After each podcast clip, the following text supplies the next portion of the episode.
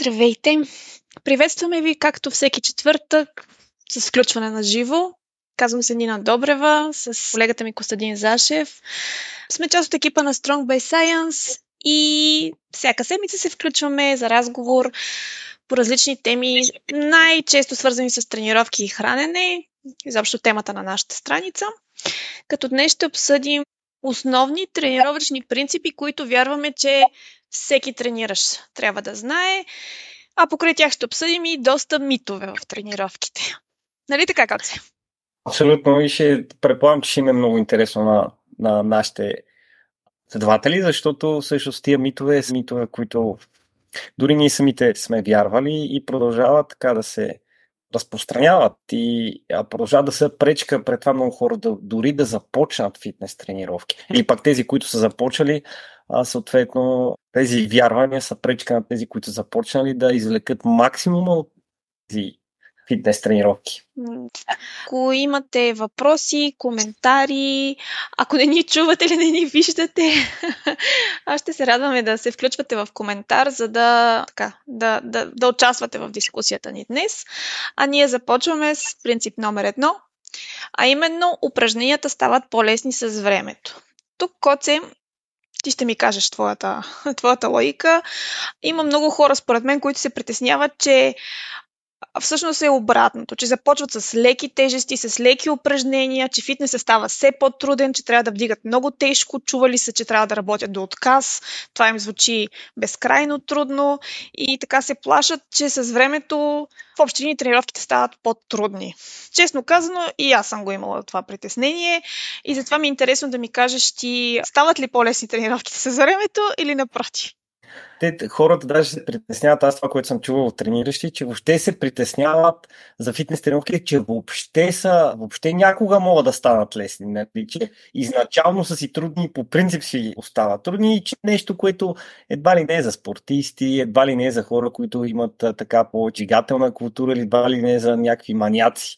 И много често това е притеснението на хората, че също има много упражнения, които са трудни за изпълнение, абе, това не е за тях, нали, аби изглеждам всичко много сложно. И всъщност това е едно от ограничаващите вярвания, които е причина, съответно, хората да не започват, защото си мислят, че няма да могат да ги направят и упражнения, едва ли не, изискват много а, така усилия и пък с времето, пък, както спомена, нали, пък, пък може да стане още по-трудно, просто защото а, нали, ставаме, нали, би трябвало да увеличаваме тежестите, така работните. А всъщност е точно обратното. По принцип, началото е абсолютно естествено да, да страда формата, да сме а, така така да сме скептични към, нали, към тия тренировки, да сме оплашени едва ли не. А, нали, нормално да изоби, особено на тези по-комплексни упражнения, да изобилства асиметрия, липсва ритъм, координация да няма достатъчно, или нали, пък при някои хора тя си ужасна направо, нали, зависи от движението, което правим. Нали, съответно хора в началото проблеми е да запазят добра форма, а и просто им е трудно. А, способността, някои хора дори в началото нямат още способността да стягат определени мускули и не могат да ги чувстват дори по време на движения. И това им е много голямо предизвикателство. И тези тези неща, тези са толкова по-вероятни, колкото по-сложно за изпълнение движението. Добрата новина е, че всъщност всяка следваща тренировка обикновено ставаме се по-добри. Нашите тела са много адаптируеми и обикновено това води до много бързо заучаване на движенията, което води до повишаване на стабилността, с координацията. И всяка седмица, общо взето всяка седмица, дори всяка тренировка, движенията стават все по-естествени, чувстват се все по-естествени и към опит показва, че за месец, месец и малко повечето движения започват да се усещат много така естествено, много правилно, а пък след няколко месеца тренировки повечето трениращи развиват, развиват така добро самочувствие, нали, че знаят какво правят по отношение на формата и на компетентността въобще. Нали, така че с други думи няма основания за притеснения, упражненията с времето ще стават все по-интуитивни и лесни за изпълнение като техника. Виждали не случайно нещо не качваш, защото малко ми се разваля от време на време видеото ти.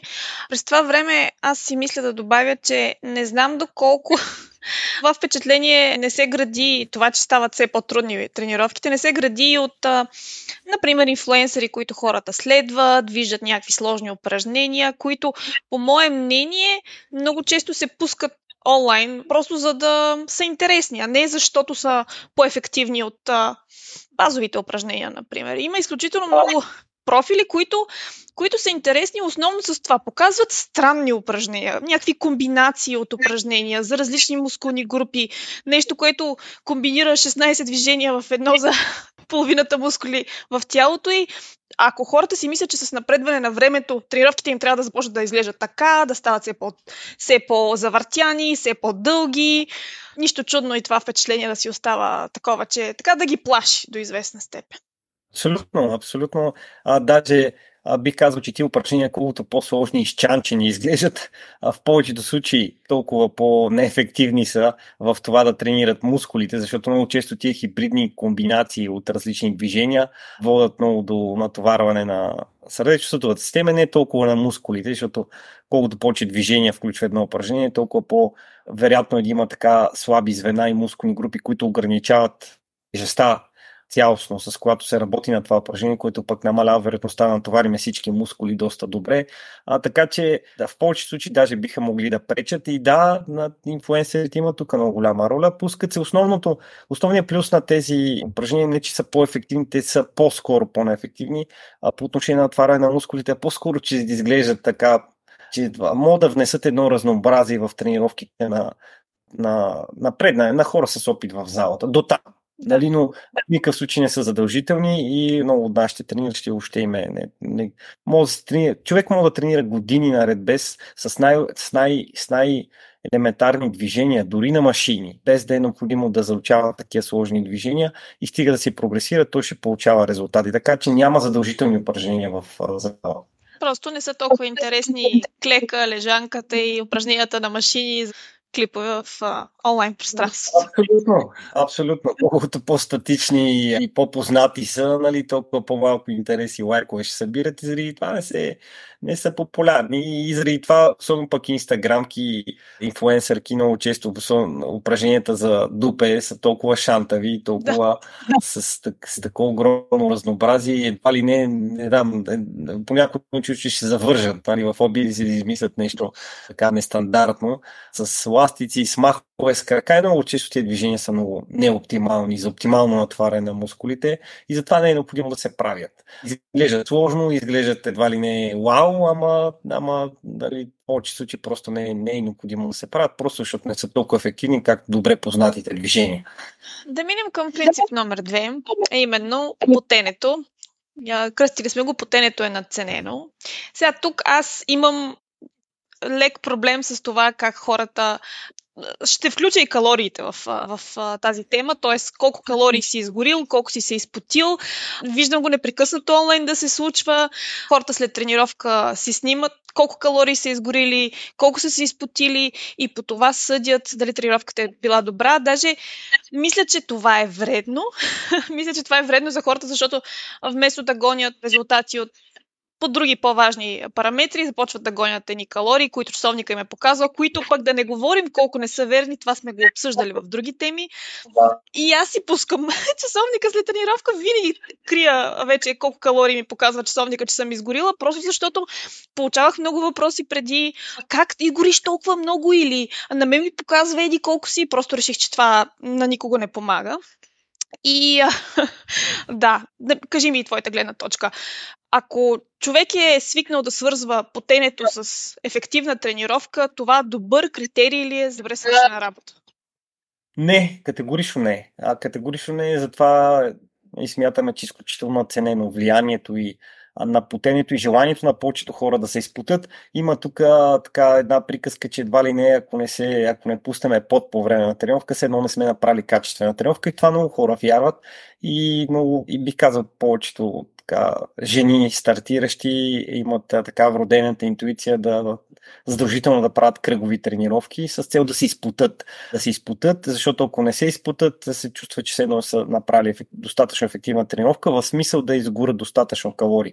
Точно калорийния разход е нещо, което много често се гони в тренировките, в фитнес тренировките, а и с цел, нали, логично е. Логично е. Нали? Хората започват да тренират в зала, защото искат да отслабнат основно и си мислят, че това ще им помогне. Да, може да помогне, всяка една активност може да помогне, но истината е, че стандартна фитнес тренировка не гори много калории, а противно на възприятите сващания. Така една стандартна фитнес тренировка може би около зависимост от човек и от работните тежести, нали, но екстремните, брутално тежките тренировки и то от мъже, които работят с по-големи тежести, може би ще стигнат 500, 600, може би 700 калории. В екстремни случаи това е много тежки, но често дори на мен активи и тракерите при една нормална тренировка са ми показали по 600 калории, това е изключително висок енергиен разход за силова тренировка. В повечето случаи, едно от изследване да цитирам, имаше а, така едно проучване, в което питаха хората колко горят при един час боди пумп е аеробна тренировка, която е с висока сърдечно-съдова интензивност и се работи с тежести там. И хората бяха декларирали около 700-400 калории средно. А т.е. това, че те очакват. Че... Това, това те са очаквали да изгорят толкова, а реалността е била, че са изгорили 250 калории средно. 250 калории е половин шоколад. Даже няма и половин шоколад. шоколад 600. Та всъщност калории се горят много трудно и, и хората това, което трябва да знаят е, че целта на една фитнес тренировка не са калориите, не, не горенето на калории целта на фитнес тренировка. Ако искат да горят калории, могат да правят или да допълват към фитнес тренировка да си кардиоактивности, например бягане на пътека, каране на колело и така нататък, защото там с по-малко усилия се горят повече калории. А, не е основната цел. Основната цел на фитнес тренировките е да натварят мускулите точно за това е изключително важно да има адекватна почивка, защото адекватната почивка ни помага за това да работиме с по-оптимални тежести, да натварим адекватно мускулите, а не сърдечно-съдовата система, защото а, когато гониме а, максимално горене на калории, ние съответно а, почиваме по-малко, та, така компрометираме работните тежести, защото лимитираш, така фактор става издържливостта ни и съответно колкото по-задъхани и уморени сме, с толкова по-малки тежести може да работиме. Съответно по този начин намаляваме натварването на мускулите. А целта е натварянето името на мускулите. Така че фокусът трябва да е натварянето върху мускулите и най-ефективният начин за това е да имаме адекватни почивки. Адекватни почивки, които да не компрометират, да гарантират, че ще работим с тежестите, с които, тежестите, които адекватно стимулират нашите мускули. Тоест, искаш да ми кажеш, че в почивката от една-две минути между различните кръгчета или упражнения не е добра идея да правим jumping jacks, да правим бърпита и да тичаме на място. Да, абсолютно и не е добра идея за начинащи дори да започват с кръгови тренировки, които им дигат пулса в тавана и сърдечната чистота и кръвното. Не е добра идея. Просто не е добра идея, защото повечето начинаещи идеята е в началото да се фокусират върху това да заучат техниката, а когато правят кръгови тренировки и това ще е по-трудно, защото представи си, примерно да обикалят 5-6 упражнения едно след друго без да почиват и всичко им е ново. Много по-трудно е въобще да се заучи техниката, когато имаш 5-6 упражнения, колкото се фокусираш върху едно или две. А, и отделно, нали, лимитираш фактор ще стане издържливостта, те ще се задъхват много, което допълнително ще намали тежестите, с които работят и хеп, хептен няма да си натварят мускулите, каквато и, каквато и целта, така че не, на, са кръговите тренировки противно на схващанията на, на повечето жени не са най-оптималния начин, особено за стартиране, а, както и си.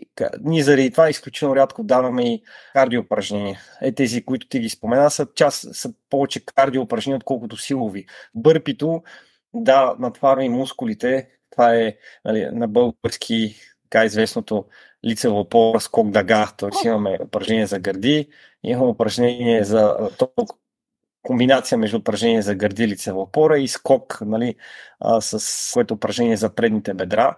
Основно, но а, то, понеже включва две такива движения и понеже изисква доста усилия, то натварва доста сърдечно-съдовата ни система и съответно а, това лимитираш фактор пред това да направиме, а, да натварим адекватно мускулите, защото започваме да се задъхваме много преди мускулите ни всъщност да са а, стигнали своя, да сме ги натвали с максимума, който могат да издържат, да понесат максимума напрежение.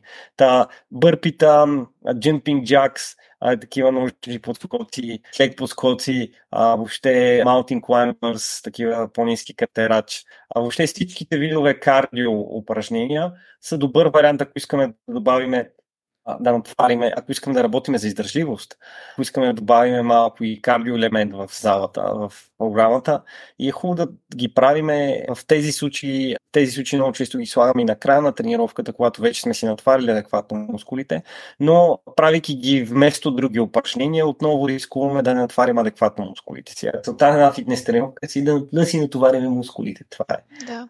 И все пак, ако някой предпочита, иска да се изпоти, иска да се изтощи, мястото им, когато говорим за фитнес тренировка, е в края на тренировката, така да се довърши човек. Да, има такива финишери, се наричат. такива кръгчета, които са с а, комбинация от упражнения, с които преливат едно в друго, или пък комбинация от такива кардио упражнения. Точно наричат ги финишер, точно да се довършиш това. И тогава е удачен вариант. Но тогава вече сме се натоварили сме си мускулите, искаме евентуално си натвариме и сърдечната система, искаме си изпотим, искаме да добавим някои други сгорена кълра. Това определено е по-оптималният вариант за нас, отколкото да се правят такива неща по време на самата тренировка. Следващият принцип мускулната треска е надценена. Сега. знам, че много пъти сме го говорили, но знам също така и, че хората продължават да съдят за това дали тренировката им е била успешна, по това дали имат мускулна треска на следващия, последващия ден.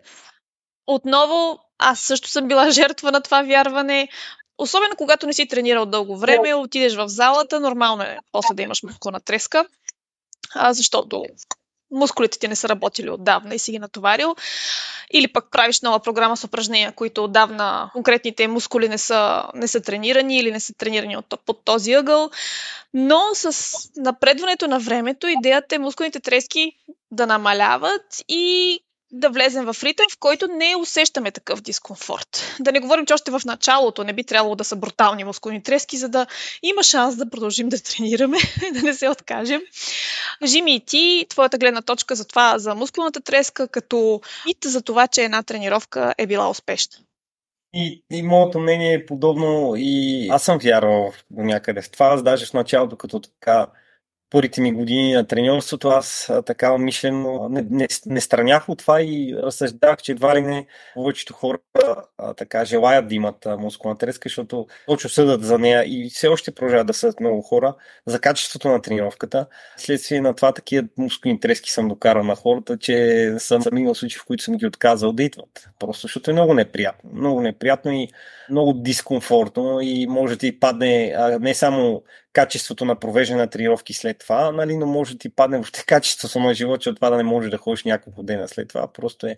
За съжаление, това вярен продължава да се разпространява. За съжаление, много от тези мемета, така смешни картинки в интернет, които гледаме, на, примерно, разкрачени животни, така, които, а, а, на, на, под които пише, примерно, Day After Leg Day, примерно, да. а, имитират и внушават, нали, че едва ли не а, след тренировка за тежести ние трябва да сме точно така, като разкрачени животни, защото и ние сме тренирали. Има, има, те са смешни и много хора не ги приемат така и ние не ги приемат така, защото знаем каква е истина за това, че ние не се докарват. Зато е много хора, които не са тренирали, могат да ги приемат именно така, да си кажат, нали, че това е нали, че явно така трябва. Нали, има такива меменца, в които в които имаше едно много популярно, едно от най-разпространените, снимка на туалетна и пише това е най-големият ти враг след ден за крака, примерно.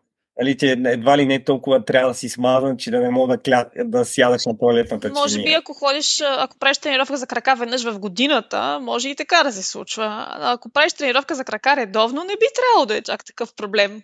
И, и не, не би трябвало, въпреки че нали, много. Аз това, това, това, мисля, че ги идва много от така професионални културисти, които а, така. Това е и от другото правило, които разсъждават последния начин, че едва ли не, ли, ако no pain, no gain, че ако няма а, болка, съответно, ако не се смазваме буквално, все едно няма да имаме ползи от фитнес тренировката, което е далеч от истината. А, съответно, тия мемет, мемета подсилват цялото това нещо. Това, което трябва да знаят хората, че мускулна треска е индикатор за тренировка, защото мускулна треска ще ви попречи на това да тренираме след това, да провеждаме качествени а, тренировки след това.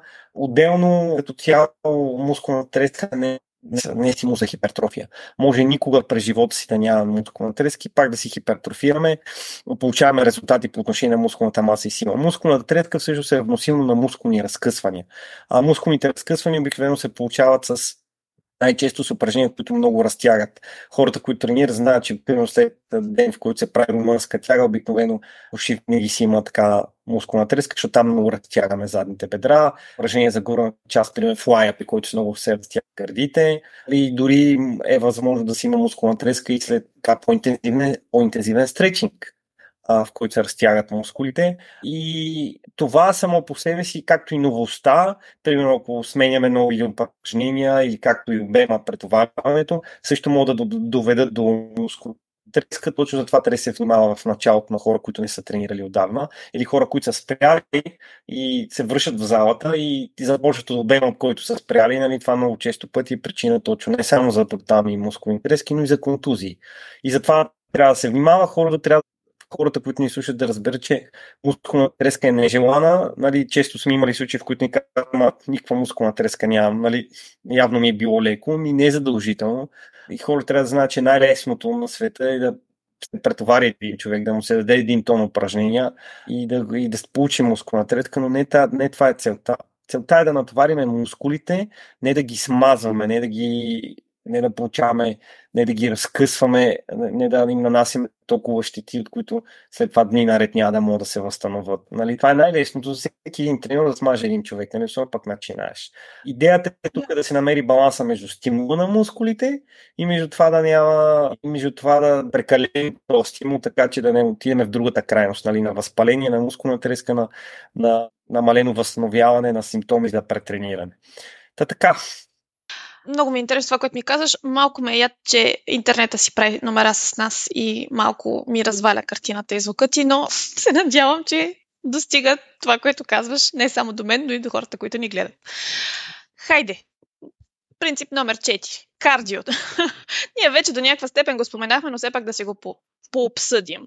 Сега, кардиото е надценено от, от коя гледна точка казваме, че е наценено? Сега, ако търсим сърдечно-съдова издръжливост, кардиото няма да е наценено. Ако търсим напредък по отношение на издръжливост в залата, по отношение на изграждане на мускулна маса, тогава ли имаме предвид, че кардиото е наценено?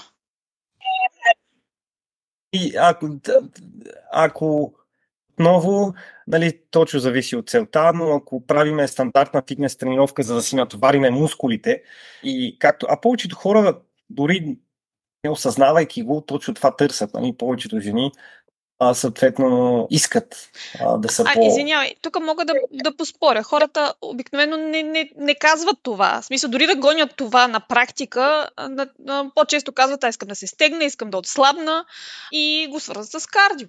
И даже се очудва, да. че не включваме кардио в тренировките.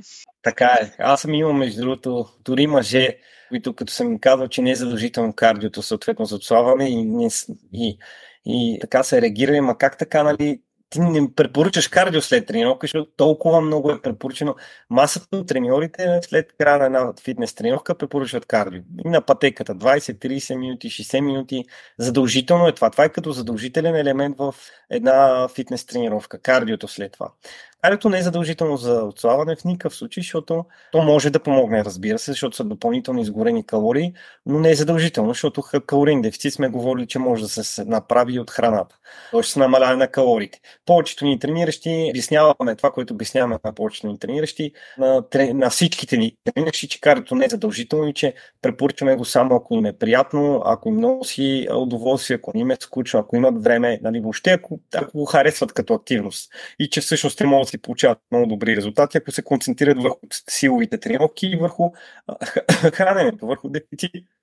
Обяснявам го така, така 99, 99 може би процента от тях просто спират да правят кардио. Аз съм имал само два случая на жени, които харесваха да правят кардио и те продължиха много малко продължиха обаче много, за много кратък период след това. И в един момент и те спряха да го правят. Защо? Защото на повечето хора им е скучна активност, на повечето хора е нещо, което им е активност, която им изисква времемка, изисква време и те просто не, не предпочитат да не губят време, предпочитат да се съсредоточат върху по-важното, си отварят мускулите, направят фитнес тренировка и да си тръгват. Нали? И определено бих казал, че това да удължиме тренировката с още половин един час, нали? а, много хора ще тук ще контраргументира, че да, ама голедно за еди какво си, че внесе допълнителни ползи, да, би могло да внесе, но ако това е за сметка на, на, на, на придържането към тренировката в дългосрочен план, естествено, че няма да го препоръчаме, защото в крайна сметка, ако направя на средностатистически човек една тренировка 2 часа, защото е час и половина или час там тренира и още половин един час кардио, и вероятността да се задържи много по-малка. Просто защото става по-временко, по-ангажиращо и така нататък. И отново с карането гориме, натваряме само сърдечно-съдовата система. Гориме едни калории. До там. Не натоварваме мускулите. Това е всяка вид кардиотренировки, не само кардиото, а аеробните тренировки. Хубави са имат си своите ползи, но ако искаме да имаме е това стягане, защото едните казват, искам да се стегна, нали, ние искаме да имаме стягане, ние искаме да си натварваме мускулите. Ние, за да ги стегнем тия мускули, да направим релеф. Хубаво ние трябва да имаме мускули. А това става като натоварваме адекватно мускулите, а не като натоварваме сърдечно-съдовата системата. Същото е като сплотенето, нали? Смисъл, едно към едно. Тук а, не целта на фитнес тренировката е да претоварим и натвариме сърцето и да си изпотиме. Целта е да натвариме мускулите. Мускулите може да ги натвариме без въобще да се изпотиме. Нали? И аз, въпреки че съм от хората, които много се потят по време на кардиоактивности, аз по време на фитнес тренировки не се потят, просто защото почивките са ми достатъчно адекватни и имам достатъчно време за възстановяване и повторението обикновено са ми по-низки и почти никога не се потия по време на фитнес Абсолютно, аз също. И аз по принцип, дали, не съм от хората, които толкова лесно се потят, но и по време на фитнес тренировка рядко се потят. Трябва да е много жега в залата нещо, за да, за да има такъв ефект. И ако чакам това, за да преценя, че ми е била успешна тренировката, ще има да си чакам. А... Да, и за повече жени обичаш по-низки повторения, да. така и не, смисъл не, не ти е толкова неприятно ти е така кажа да се задъхваш много и търсиш упражнения, които не те, точно не те задъхват и а, не те свръхизморяват. Нали? И това е, в един момент това е наистина става голяма пречка пред, пред дългосрочното придържане. Аз едно време си спомням, че правих така кросфит. А и много ми харесва, защото състезателен елемент има си много ползи, много се натисках и правах такива да си подобрявам рекорди и такива неща. Толкова много в един момент бърнаутнах, т.е. прегорях, защото всяка тренировка беше свързана с много усилия че от години нали, не съм правил и само като си помисля за кросфит, нали, ми се повръща, нали, просто защото го свързвам точно с, с много потене, с прекалено много усилия. Нали. Разбира се, че може и кросфита се направи по по-такъв начин, който да не е напрягаш, нали, но генерално там а, тренировките са с много повече кардио елементи, отколкото стандартните фитнес тренировки. И аз това ще да кажа за кросфита и хубавото на тренировките в залата е, че в смисъл, то не че кросфита не е така, но просто за, за фитнес се сещам, че дори да имам 20 минути, аз ще отида, ще направя за тези 20 минути хикс серии, колкото успея, колкото ми се правят и пак ще имам някакви ползи в дългосрочен план, дори да, да се не се чувствам изобщо изморена. Или ще си направя тренировката, понякога ми се случва, при като тренирах вкъщи, да си направя тренировката на три пъти. И да. тогава не, изобщо не се изморяваш. и пак а, да. прогресираш. Що не? Тогава не се изморяваш и точно това, че не се изморяваш, ти се дава усещане, че едва ли не нищо не си направил. И а, много често ни питали хората ми, има ли смисъл тогава, нали, примерно, ако почивам прекалено много дълго време между сериите. А, примерно, ако тренировката ми стане 3 часа, нали, има, е, така, аз нищо не направих. Нали, тук правя по една серия на 5 минути.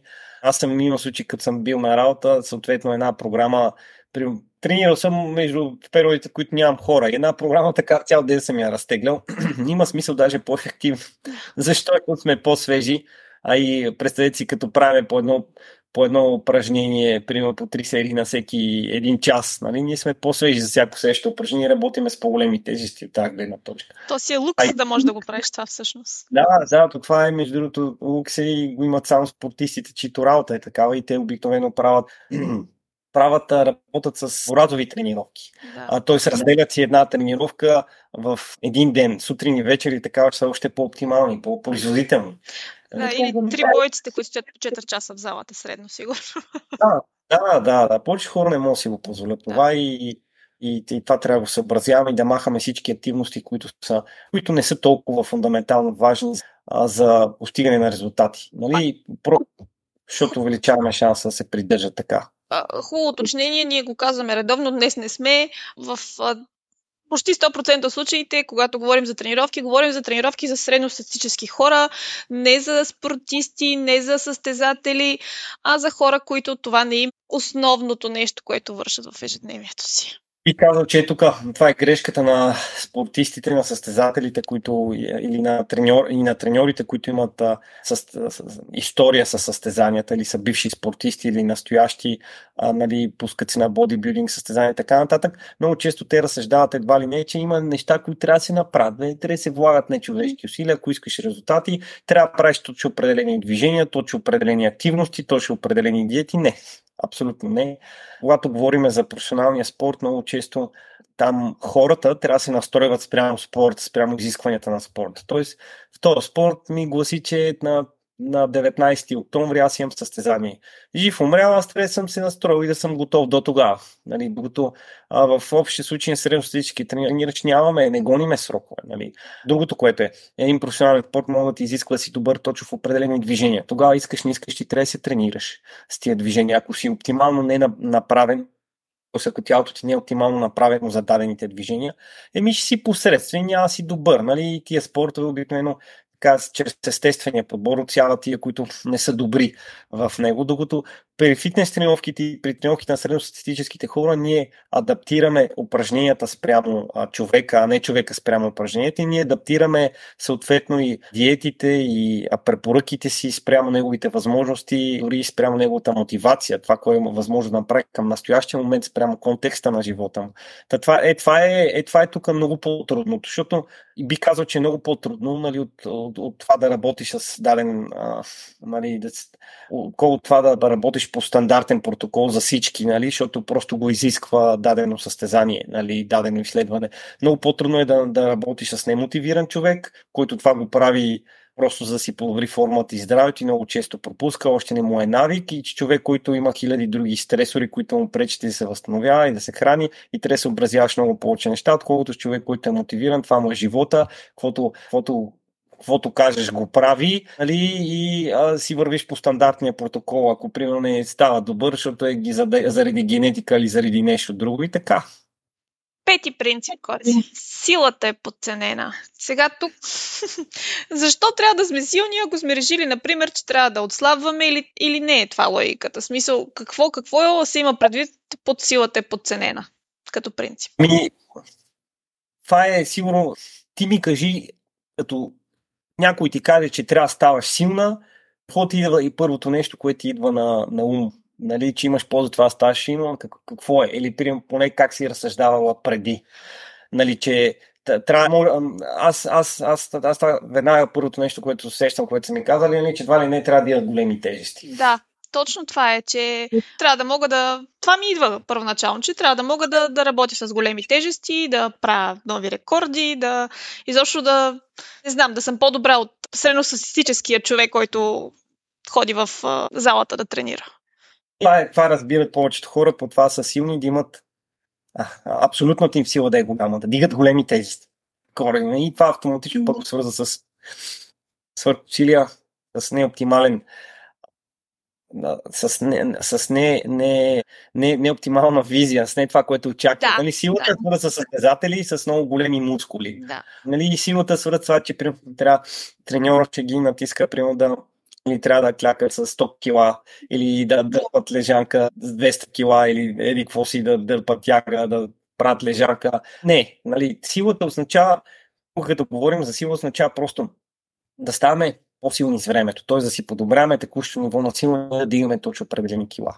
Това означава, че силата е подценена. Силата е до толкова подценена, че повечето въобще Това правило съществува заради това, че силата е до толкова подценена, че средностатистическите хора разсъждават, че не им трябва въобще, че не е необходимо да са силни и че не е необходимо да тренират а, и че не е необходимо това да го гонят като качество. Това е изключително, е изключително важно. Ако ние ставаме по-силни с времето, това автоматично силата всъщност има няколко ползи. Три от тях са, трите най-големи може би са първото, че това да повишаваме силата си с времето, повлиява на риска от контузии, на марава. Какво беше правени по-трудни за умиране? Абсолютно. А, по-трудни за умиране прави, защото повишава резистентността на тъканите ни към стрес. Не само на мускулите. Нали? Хората се силата свързват само с мускули. Не. Силата е силата, силата на резистентността Силата е свързана а, с увеличаването на силата, означава, че всичките ни тъкани са по-здрави и по-резистентни на стрес, не само мускулите. Ставите, сухожилията, връзките, нали, костите. Всичко това е по-резистентно на стрес, което означава, че и костите ни ще, ще са по-трудни за чупене, и връзките ни ще са по-трудни за късане, и сухожилите ни ще са по-трудни за разтежение, и мускулите ще са ни по-здрави. А, нали, всичко това има огромни ползи. Намалява риска от контузии значително. Значително намалява риска от контузии. А, споменах за костите. Ами, друга много голяма полза. Силата, увеличаването на силата изключително много подобрява а, плътността на костите а дори без да си увеличаваме мускулната маса. Изключително много подобрява плътността на костите. Защо? Защото увеличавайки силата, ние работим с все по-големи тежести. Външно натоварване. Отново, като казват големи тежести, не си представите хора, тали, хиляди, десетки, стотици килограми. Нали? Сила, това да сте си повишили силата, може да е равносилно това собствено тегло да работи с 1 кг дъмбел. Или това 2 кг да сте преминали на 5. Или това 100 да сте преминали на 110. Няма значение. Идеята е просто те по-силни спрямо предишното си аз. Та всъщност костите ни реагират на стреса така както и мускулите. Те стават по-здрави и дават сигнал, сигнал за увеличаване на калциевия метаболизъм, на освояването на калци. И затова и професионалните спортисти, които работят с тези, обикновено имат път и половина по-здрави кости, отколкото средностатистически човек. Това автоматично намалява риска от остеопороза. Остеопорозата е най-разпространеното хронично заболяване след 50 годишна възраст. Една трета от хората страдат от нея. Нали, нарушаване на а, минерализацията на костите заради обездвижването и заради недостатъчното протеин, основно в храната. Нали. Остеопорозата е изключително разпространена. И силата, увеличаването на силата, силите тренировки се борят срещу това. Отделно от това, просто увеличайки силата, това ще е до някъде индикация, че ние ще предотвратим атрофия. Тоест, ще намалиме зала на мускулна маса. Това е термин, който така се обозна... Това е процес, който се обозначава с термина саркопения, нали? също е много разпространение сред възрастни. С времето намаляваме мускулната си маса, това пък води до значителни функционални ограничения и това е причината и нали, днешните баби и дядовци много често да са с да са а, функционално ограничени, да не могат да се обслужват сами, да имат нужда от а, а, помощ, нали, а, от а, бастуни, от, а, нали, от това да не могат да се придвижват сами, нали, физически да са ограничени.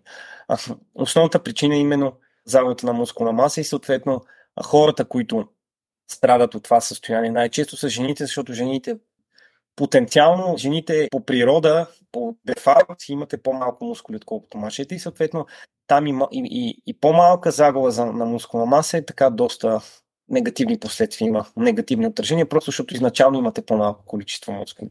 Та точно за това силата помага за всичките тия неща, защото тук не само, че помага за предотвратяване на атрофия, ако вземем един и същи човек, който се храни на под, в калории за поддръжка, храни се добре и тренира. Увеличаването на силата на този човек почти сигурно с времето, нали, увеличаването на силата почти сигурно ще означава, че той увеличава и мускулната си маса, защото увеличаването на силата означава, че работим с по-големи тежести, а работенето с по-големи тежести съответно пък води до това, че мускулите ни извършват по-голям обем от работа. А по-големия обем, който извършват мускулите от работа е, е сигурен така стимул за хипертрофия с, с времето. Тоест ние подлагаме мускулите си на все по-голям стрес, все по-голям стрес, съответно те се адаптират и стават, както костите, стават по, по-силни, по-здрави, по-така, нали, по-големи. И така. И в същото време много хора се притесняват, че именно по-големия стрес по време на тренировки се случва точно обратното. Че връзките е по-лесно, в един момент просто ще сдадат багажа, защото няма как, че ще почнем да се сетваме, защото са твърде високи тежести.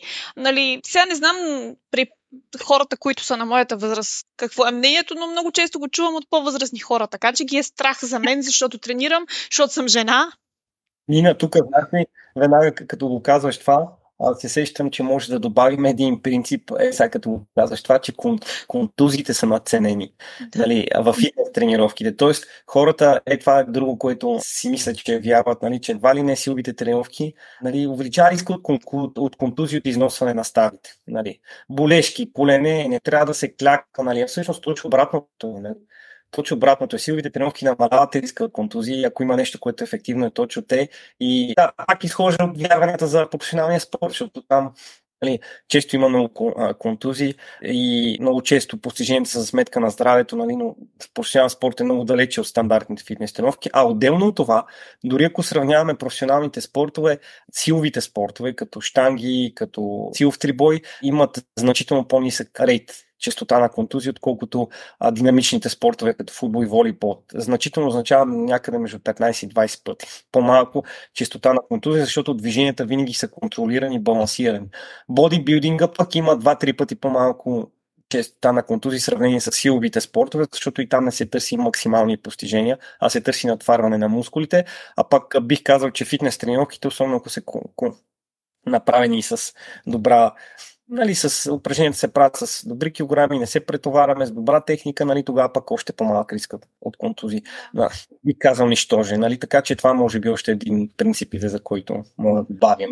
Другото, което не само се сравнява според мен с професионалните спортове, където контузиите са по-често, по-чести, ами с това, че когато един човек вдига тежки килограми, тежки за него обаче килограми, нали, от нищото, много вероятно да се контузи, както не е вдигал по принцип нищо тежко и сега мести някой диван, нещо тежко, случва се и това в представите на хората е рискова ситуация. И също време, като видиш някой, който кляка с 100 кг или дър... тегли тежка тяга, очакваш, че това е също толкова рисково, само дето, за да стигнеш до там, обикновено, прогресията е плавна, разумна и така контролирана. Да, в повечето случаи повечето. Хората, които клякат с 100 кг, клякат с 100 кг, защото имат капацитета да го направят. Могат да го направят и мускулите им могат да понесат този стрес. Това е. Нали, да, има и неразумни, които нали, се контузват, слаги повече кила, колко могат да понесат, но в повечето случаи не е така. И, и в повечето случаи хората, избягвайки от страх, избягвайки упражнения с тежести от страх да не се контузват, правят точно обратното. Контузват се, защото мускулите им атрофират, стават толкова слаби, че в ежедневието се претоварят от елементарни неща, като дигане на дивана или касетката с картофи от земята. Да. Хайде следващия принцип. Хипертрофията е наш приятел. Тук е много близко до това, което говорихме до сега. Това да имаме мускули е хубаво и Първото, за което аз се сещам е това, че като чуят хипертрофия, хората, които знаят какво е хипертрофия, нали, това е покачването на мускулна маса, като чуят хипертрофия, много от жените се плашат, представят се бодибилдърки, бодибилдърки както са ги виждали по снимки, които, нали, като кажат, аз не искам чак така, мене ме е страх, не искам да правя мускули. Еми, много, много, много щеше да е хубаво, ако толкова лесно се правят мускули. Поне за мен щеше да е хубаво. Ама хората се така... Я това отнема десетки години и я има допълнителни стимуланти. Не е толкова лесно да се направи мускулна маса при жените. Той при мъжете не е, казвам го за жените, защото жените обикновено са тези, сме тези, които се притесняваме от това да не започнем да изглеждаме огромни в момента, в който помиришем тежест. И затова така единички, двойки, за всеки случай с много повторения за всеки случай. Да. да се оформим, защото то стягането и хипертрофията са две различни неща. Ами не стягането и хипертрофията за едно и също нещо. Стягането е функция на това да изградиш мускул и да си намалиш мускул, а, да си намалиш мазините. Точно, точно. Е, това е добра форма. Това означава да имаме добра форма. Това означава да сме стегнати и имаме релеф. Да имаме мускули. Тези, които казват, не искам да мускули, искам да се стегна, ами всеки от нас е виждал жени, които са много слаби и са мекички такива, т.е. нямат реле.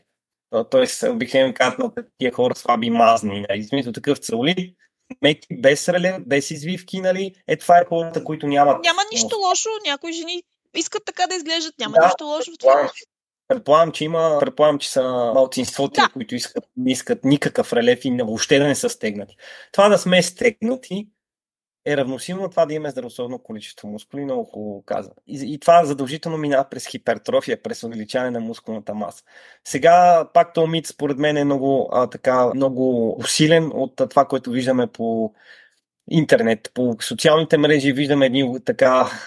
Ама извинявай, в интернет ние виждаме някакви крайности обикновено, които достигат до нас. В смисъл, средностатистическите хора не ни правят впечатление. Правят ни впечатление и крайности. В смисъл, като казвам крайности, по-изявени случаи, не крайности. Айде. Да, по-такива екстремни случаи. А и най-често такива жени се плащат от такива културисти, културистки, които изглеждат огромни.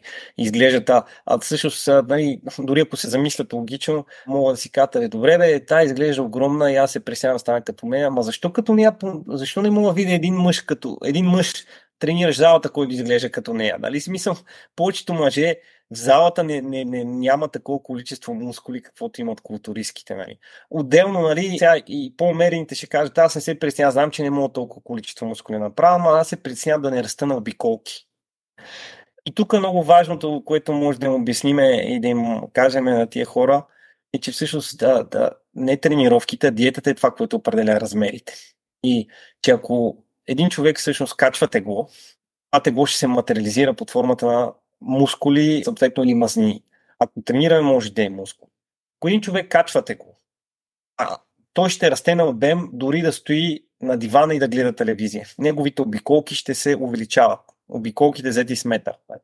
Ако човек нали, сваля, нали, сваля, ще сваля тегло, а неговите обиколки ще, най-вероятно ще се намаляват. Нали? Най-вероятно в повечето случаи се намаляват, дори да тренира с тежести, защото тежестите стимулират качването на мускулна маса, но мускулната маса по принцип взема, заменя мазните, но тя взема по-малко обем в пространството.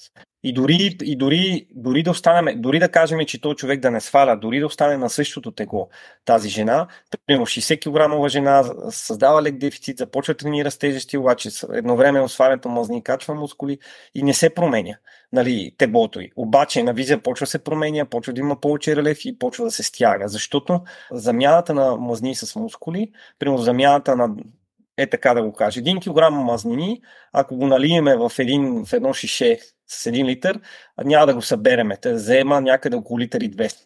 Ако един килограм мускули взема около 800-900 мл, т.е. един килограм мускули може да го налееме в едно шише.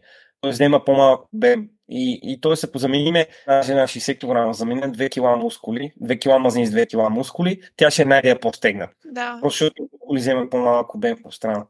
Отделно, ако започнем да сваляте го, какъвто е по-честия случай, защото обикновено се започва фитнес с диета, а, те ще значително ще, намаля, ще отслабват. И това е причината а с времето да имаме много често наши трениращи дългосрочен план имат повече, много повече мускули. Примерно 5, 6, 7 кила качват за няколко години и в същото време имат по-малко мазнини, са по-малки на размери, са много по-силни и работят с много по-големи тежести, защото като си кажа хората и тази кляка с 60 кила, тя ще стане рамбо, ще стане там нали, огромна, нали, те всъщност се смаляват, просто защото редуцират теглото си и, нали, и мускулната маса, както казах, просто взема по-малко.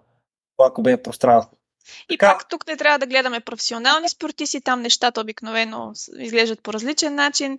Друго нещо, за което се сещам, това, че много често като цяло хората, конкретно за жените, че съм подхванала тази тема, позират, например, след като са направили тренировка, когато има един пъмп, когато се стягат, мускулите не изглеждат така, когато не се стегнат и не са в поза в ежедневието просто няма гърба и ръцете на тези жени не изглеждат по същия начин, когато не са пред огледалото и не са се хванали по този начин. Точно след тренировка, нали? След тренировка много важно, малко повече, малко по-обемни изглеждат мускулите от самия пъмп, който се получава от тренировката. Това, не знам, кръвоснабдяване ли е, какво е точно, ти ще ми кажеш. Да, мускулите са ни буквално напомпани. Основно от повечето количество кръв, което е била, което е циркулирало в тия мускули, за да работят. Абсолютно, нали? И, това и, и, другото, и другото нещо, за което се сещам е, че чула съм го от жени и ти си ми го казал всъщност от твоя опит, че гледайки се, въпреки че, например, свалят мазнини жени, казват, не, не, аз много растам, много ми растат мускулите, аз съм, аз съм такъв, такова изключение. Сигурно има и такива изключения, но аз съм изключение, мен много бързо ми растат мускулите, ставам огромна.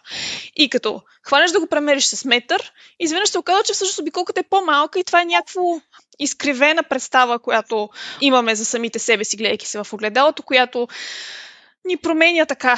Това, което виждаме, с не е точно това, което е в действителност. Абсолютно. Много силен пример. Това, ето ме подсети да кажа, да разкажа един-два случая. Съм имал на жени, които идват и си ми казват, каквото се нещо трябва да направим, не мога да си облека дрехите. А, на по-голяма съм на размери, категорично. И отивам, меря ги, меря с метър, меря с калипер, всъщност. Е само даже, че не са по-големи, в по-чести случаи даже са били леко, по, леко надолу. Обаче чувството може да е като се едно, че мускулите, понеже увеличаваме мускулната маса и наистина чувството може да е, че се едно мускулите са ни по-разпънати и по-раздути, просто защото а, тонуса на мускулите в покой се повишава. Ставаш и, по-твърд има... някак по-твърди ни стават. По-твърди на пипане ставаме, буквално, нали, ще имаме повече мускули и хората си го възприемат така чисто интуитивно, че това води се. Все едно размерите си по-големи и точно за това има обективни измерване. Обективното измерване от пълно метъра, мериме с калипер и виждаме кой колко е пораснал и в такива случаи те са успокоявали. Но това е още една причина, поради която не трябва да вярваме слабо на личния си опит. Нали. Един ден може да се харесваме в огледалото, на другия ден без нищо да се е случило, да се казва, нали, колко сме грозни. Нали, че всеки го е имал това а, усещане. Нашите влияния, нашите усещания са субективни и са подвластни на емоциите ни. И а, емоциите ни могат да са ни повлияли, нали, примерно ако имаме негативни емоции, това може да ни повлияе на начина по който се възприемаме и усещаме. Затова е много важно да има обективни измервания. Отново хората трябва да запомнят, че не могат да станат, невъзможно да станат жените, на мъжете някакво обясняваме ползите от мускулната маса. Жените е невъзможно да станат големи, ако ще и колкото изключения да са, невъзможно да станат огромно големи и че а, невъзможно е да растат на обиколки, ако да растат дългосрочен план на обиколки, ако не качват тегло. Невъзможно. Нали, ако си стоят функцията, най-важното с това право, което трябва да запомнят е, че обиколките, размерите са функции на диетата, храната и на теглото нека да кажем по-точно на теглото. Ако теглото става същото и намалява за времето, ако ще и да се скъсаме от това, али да тренираме и всеки ден да клякаме, и сцепиме задника, от, да си степа буквално задника от кляка, не всеки божи ден. Краката ми няма стават по-голями. Те даже ще намаляват на, на, на размери и това, това го виждаме при толкова много хора, които отслабват и то отслабват дори десетки килограми пъти, пъти по-силни и започват да работят с много тежести на обеми са по-малко. Да. Хайде да минем и към седмия принцип. Постоянството е най-важно. Тук аз подозирам, че нямаме предвид всеки ден по два пъти на ден, без почивка, без да ходиш на море и да правиш паузи, без да се разболяваш. Постоянството това, което сме говорили е в дългосрочен план, независимо какво се случва в живота, независимо какво те вкарва в бокса, смисъл дали си болен или ти се е наложило или не се чувстваш добре, да, защо си пропуснал тренировка, при първа възможност да се върнеш в залата и да продължиш. Защото а, натрупването си продължава, въпреки че тренираме веднъж в седмицата, въпреки че тренираме веднъж и половина в седмицата, въпреки че сме направили някаква пауза, която не ни се е искало. Това не значи, че сме се провалили. Можем да си продължим и мускули не се губят чак толкова лесно, колкото си мисля. Абсолютно. По повече аз бих казал, че резултатите са резултатите в фитнес отношение на здравето и формата са по- повече резултат на количествени и не толкова на качествени натрупвания. Да. Какво имам да. предвид? Имам предвид, че много по-важно е да сме така, да имаме повече дни, които не са перфектни, но, но са добри. Това ще ни доведе по-бързо до резултати, отколкото да имаме по-малко дни, но перфектни. Нали, както хората си го представят. Нали, не, не, не е перфектно, ако не, не, не ям 100% чисто, ако не ям така, както си ми е в главата, няма смисъл да започвам и да тренирам, нали, по-добре и нали, да не правя диети и съответно отида от другата крайност. Повече до количествени натрупвания. Постоянството, да, много правилно че постоянството не означава да правиме повече. Постоянството означава да се придържаме към тази честота, която можем да се придържаме. Точно това ще ни помогне. Това е синоним на постоянство. Синоним на постоянство е, е да правим онова, което ни носи повече, онова, което ни позволява да, да, да, да се придържаме към него нали, за по-дълъг период от време. Ако, примерно, правиме повече и стараме да правим 5-6 пъти тренировки, да се сцепваме от тренировки, да правим по 2 часа на ден тренировки, примерно, а това няма да доведе до по-добри резултати. Съвсем, съвсем обратното. Ще претренираме, ще се умориме, ще доведе до по-лоши резултати. С времето даже може да се откажеме и това да ни пречи на постоянство. Постоянството означава точно се придържаме към режим и формулата си, да сме търпеливи, нали, да се фокусираме върху, тоя, върху пътя на получаване на резултати и да сме търпеливи, защото в крайна сметка за получаването на резултата си изисква някакво време. Нали, постоянство и не е, не е да скачаме от всеки нов метод на нов метод, нали, защото постоянно всеки ден ни излизат и ни облъчват с нови диети. Много често хората, но много често е това. Ние имаме такива клиенти. В момента, в който не видят за два дена резултати на теглото, те скачат на нова диета и, и сменят диетата и са го правили интуитивно. Хората, повечето е хората това правят. Сменят диетата и ни дават шанс да проработи. Или сменят програмата, защото не са видяли резултати за първата седмица. Та не означава постоянно да скачаме на всеки нов метод, не означава да правим колкото се може повече, а, означава да сме търпеливи, да сме, да, да, така, да, да сме търпеливи, защото получаването на резултати може да, отнеме време и най-вече да правим това, което можем, а, да, да, така и което ни е лесно, сравнително лесно за изпълнение, което не ни изисква много усилия и само така ще увеличиме шанса ни да го, да, да, да го правим в, дълго, да, в дългосрочен план. Нали, това е точно това означава постоянство, наистина, да дадем време и да правим нещата, нали, да, да не се фокусираме върху качеството, т.е. върху производителността, а да се фокусираме върху това просто да имаме повторяемост, т.е. да се придържаме към този план нали, за по-дълъг период време, дори да не сме перфектни. Нали. Това ще ни донесе много повече резултати, отколкото да правим примерно един добър ден, един ден на режим и после цяла седмица да си нарушиме режима и да сме на непостоянни. Нали. Колкото и качествен ден, то ден не може да компенсира примерно 6-7 дни, в които преяждаме. Така. И, нали, като казваме най-важно, тук да кажем, че пак, обсъждали сме го в други включвания, но има много неща, по които хората залитат като детайли, които не са толкова важни, които няма да им донесат събрани заедно толкова напредък, колкото това просто да са постоянни и да натрупват с времето тренировки и да напредват. Дали, дали става въпрос за някоя конкретна добавка, дали става въпрос за конкретни грамажи в храненето, дали става въпрос за брой крачки, които са направили. Това са ни такива детайли, които хората много често заглеждат, защото защото се коментират и им се струват важни, а всъщност много по-важно е точно това, което казваш, количественото натрупване във времето, което отнема време въпреки, че ни се иска да влезем във форма две седмици, за три седмици или за там колкото сме си поставили като срок. Ние това, това дето го казаш, даже може като отделно правилно да го, правилно да го опишеме, че всъщност това правило да го осинеш от, от сорта на това, че тези детайлите често пъти не са важни за успеха, а даже съвсем обратното, нали, детайлите, това, което казваш, нали, детайлите, разсейват ни. Примерно, деталите в диетата са броя хранене, времето на хранене, съотношението на хранителни вещества. А, нали, това много често даже може да попречи, защото изисква още повече ресурси и усилия. Тренировките това са, а, примерно, максимално висока частота, примерно на трениране, да правим точно определени движения, задължително да прогресираме всеки, всеки следващ път, да сме супер детални, конкретни по отношение на това, да правим точно определени повторения на всяка цена, определящи определени. Да сме толкова перфекционисти, нали, че всъщност да искаме да всичко, абсолютно всичко да е изпипано. Нали. Перфекционизма е враг на прогрес.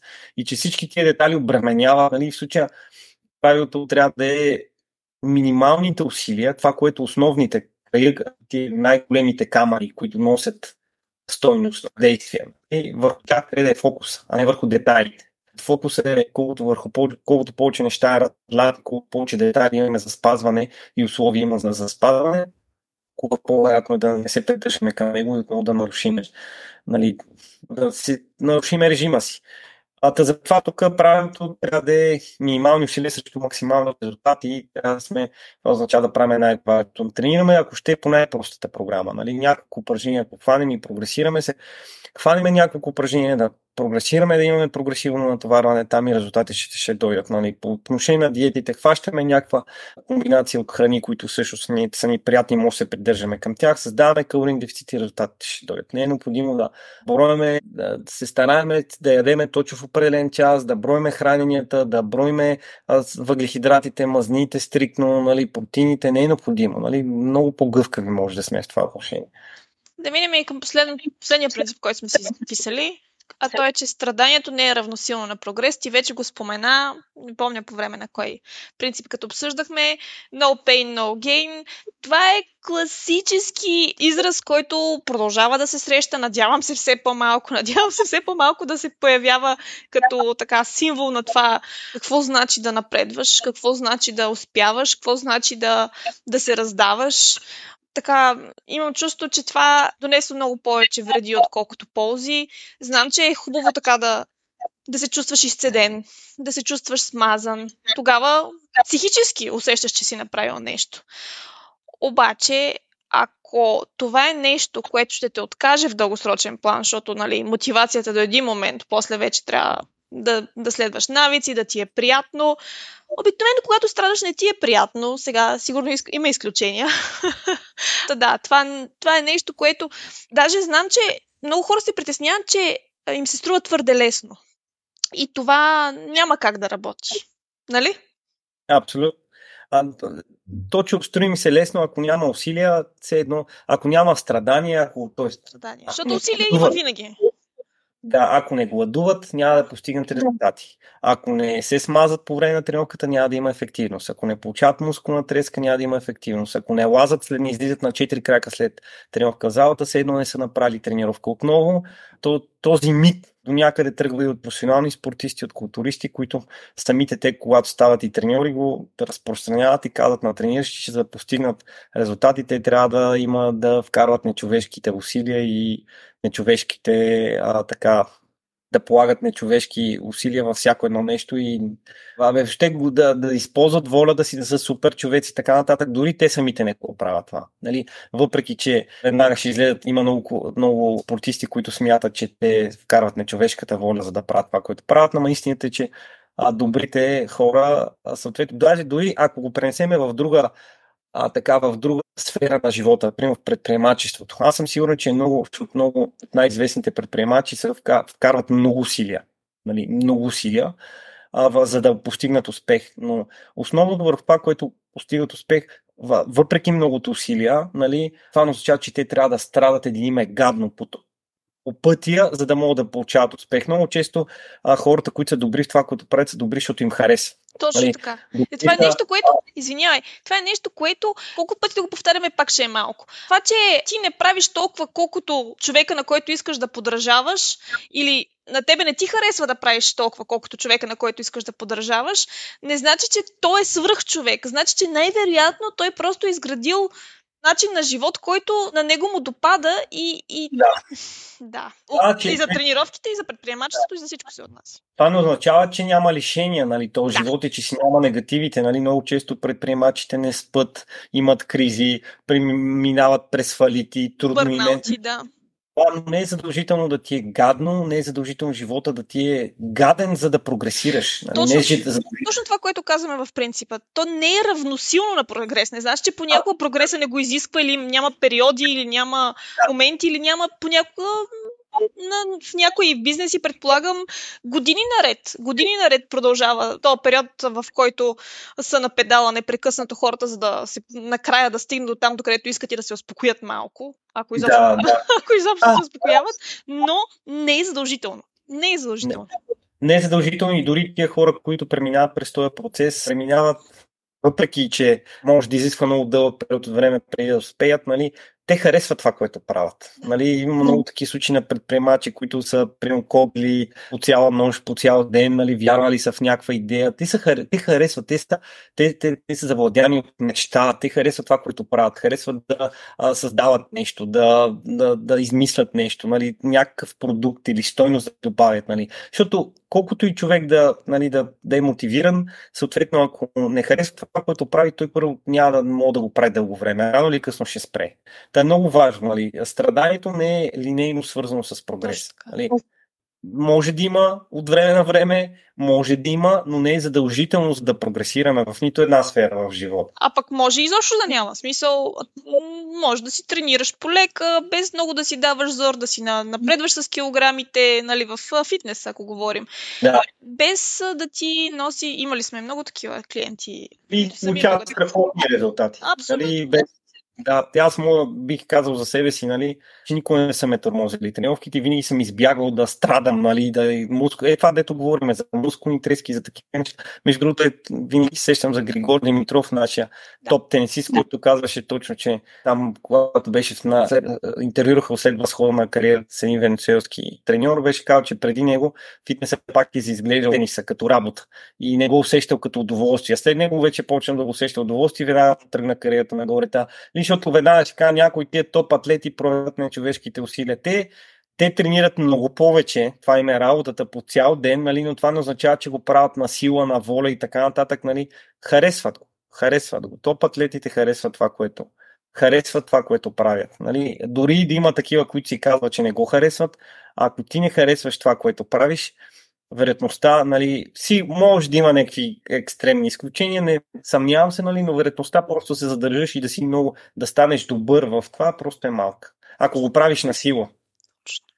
Нямам какво да добавя, абсолютно съм съгласна с тебе. Тук просто шанса да се откажеш, ако нещо не ти харесва, само защото любимият ти инфлуенсър прави конкретна програма или само защото любимият ти лайф коуч е казал Хикс е формулата на успеха и ти се чувстваш длъжен да го спазваш това и се тормозиш. Това не мисля, че цепта за нещо, което може да спазваш дългосрочно. Пък убийте ме с камъни. може да спорите с нас в коментар, независимо, че ние след малко приключваме. Може да ни пишете, може да ни кажете, че не сте съгласни, може да ни кажете, че сте съгласни, ще се радваме да поговорим. А пък ние приключваме, освен ако ти не искаш нещо да добавиш, Коца. И това, което искам да добавя, ако има нещо, което трябва да запомнят от нашия разговор хората, е, че фитнес тренировките са за всеки, не само за млади, желаящи да си подобрят формата и здравето, за всеки. И ползите от тях са огромни, свързани огромни здравословни ползи. Нали, и обикновено подобряването на визията е просто следствие на всичките други ползи, които имаме. А, и че най-важното, те са буквално за всеки. Всеки може да ги прави, защото в фитнеса съответно адаптираме упражненията спрямо хората и фитнес тренировките не само, че за всеки, не само, че носят огромни ползи, те могат да бъдат адаптирани така, че да ни е приятно.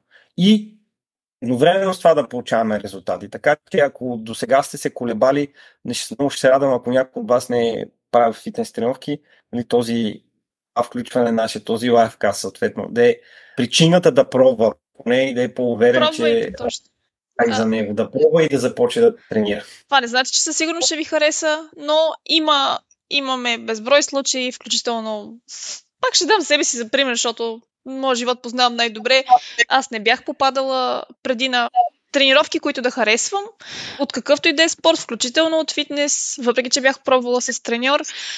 Когато, когато попаднеш на движението и на треньора, който а, така си напаснете визиите за нещата, а, стават много лесно от там нататък и прогрес, и падат и оправдания. Изведнъж, както не си можел да ходиш на тренировки, изведнъж почва да се ходи, намираш време, намираш желание. Някакси много бързо се променя. и почваш да виждаш резултати. Изобщо песен. Почва ли да харесва нещо, значи битката е спечелена, нали? Смисъл, но вече много по-вероятно е да, да махнеш всички оправдания и за неактивността ти и да действаш. Така че много е важно да ни хареса това, което прави. Един от най-лесните начини за хората, които сами не биха се справили, усеща, че не биха се справили, да потърсят помощ на опитен треньор. А пък в нашия екип винаги се стараем да, да се хареса на, на трениращите, да се съобразим с предпочитанията, здравословното им състояние, начина им на живот и целите. Да, ако има нещо, заради което вкарваме научния метод, тук при тях е точно да им улесниме живота, да, да им дадеме най-важното, което работи и да махнем всички тия детайли, да направим процеса максимално приятен, минимално труден. Точно каквото каза преди малко. Максимални резултати с минимални усилия. Тоест, махаме плявата, само най-важното. Да. Добре. Приключваме. Благодарим, мили хора, че бяхте с нас. Благодаря на всички, които ще ни гледат на запис в Facebook, в YouTube, където за сега качваме също тези включвания. Следващата седмица отново ще, ще бъдем на живо. До тогава пишете ни и ще се видим скоро. Хубав ден! Чао на всички, до скоро!